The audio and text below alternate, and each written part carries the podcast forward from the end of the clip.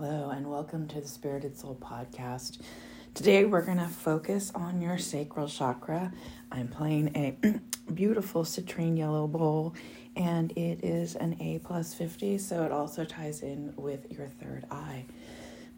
so go ahead and just start to take some nice deep breaths in, releasing anything that you've been holding on to.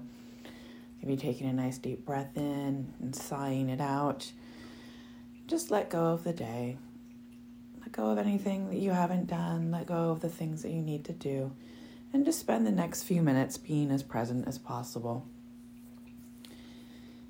And go ahead and close your eyes.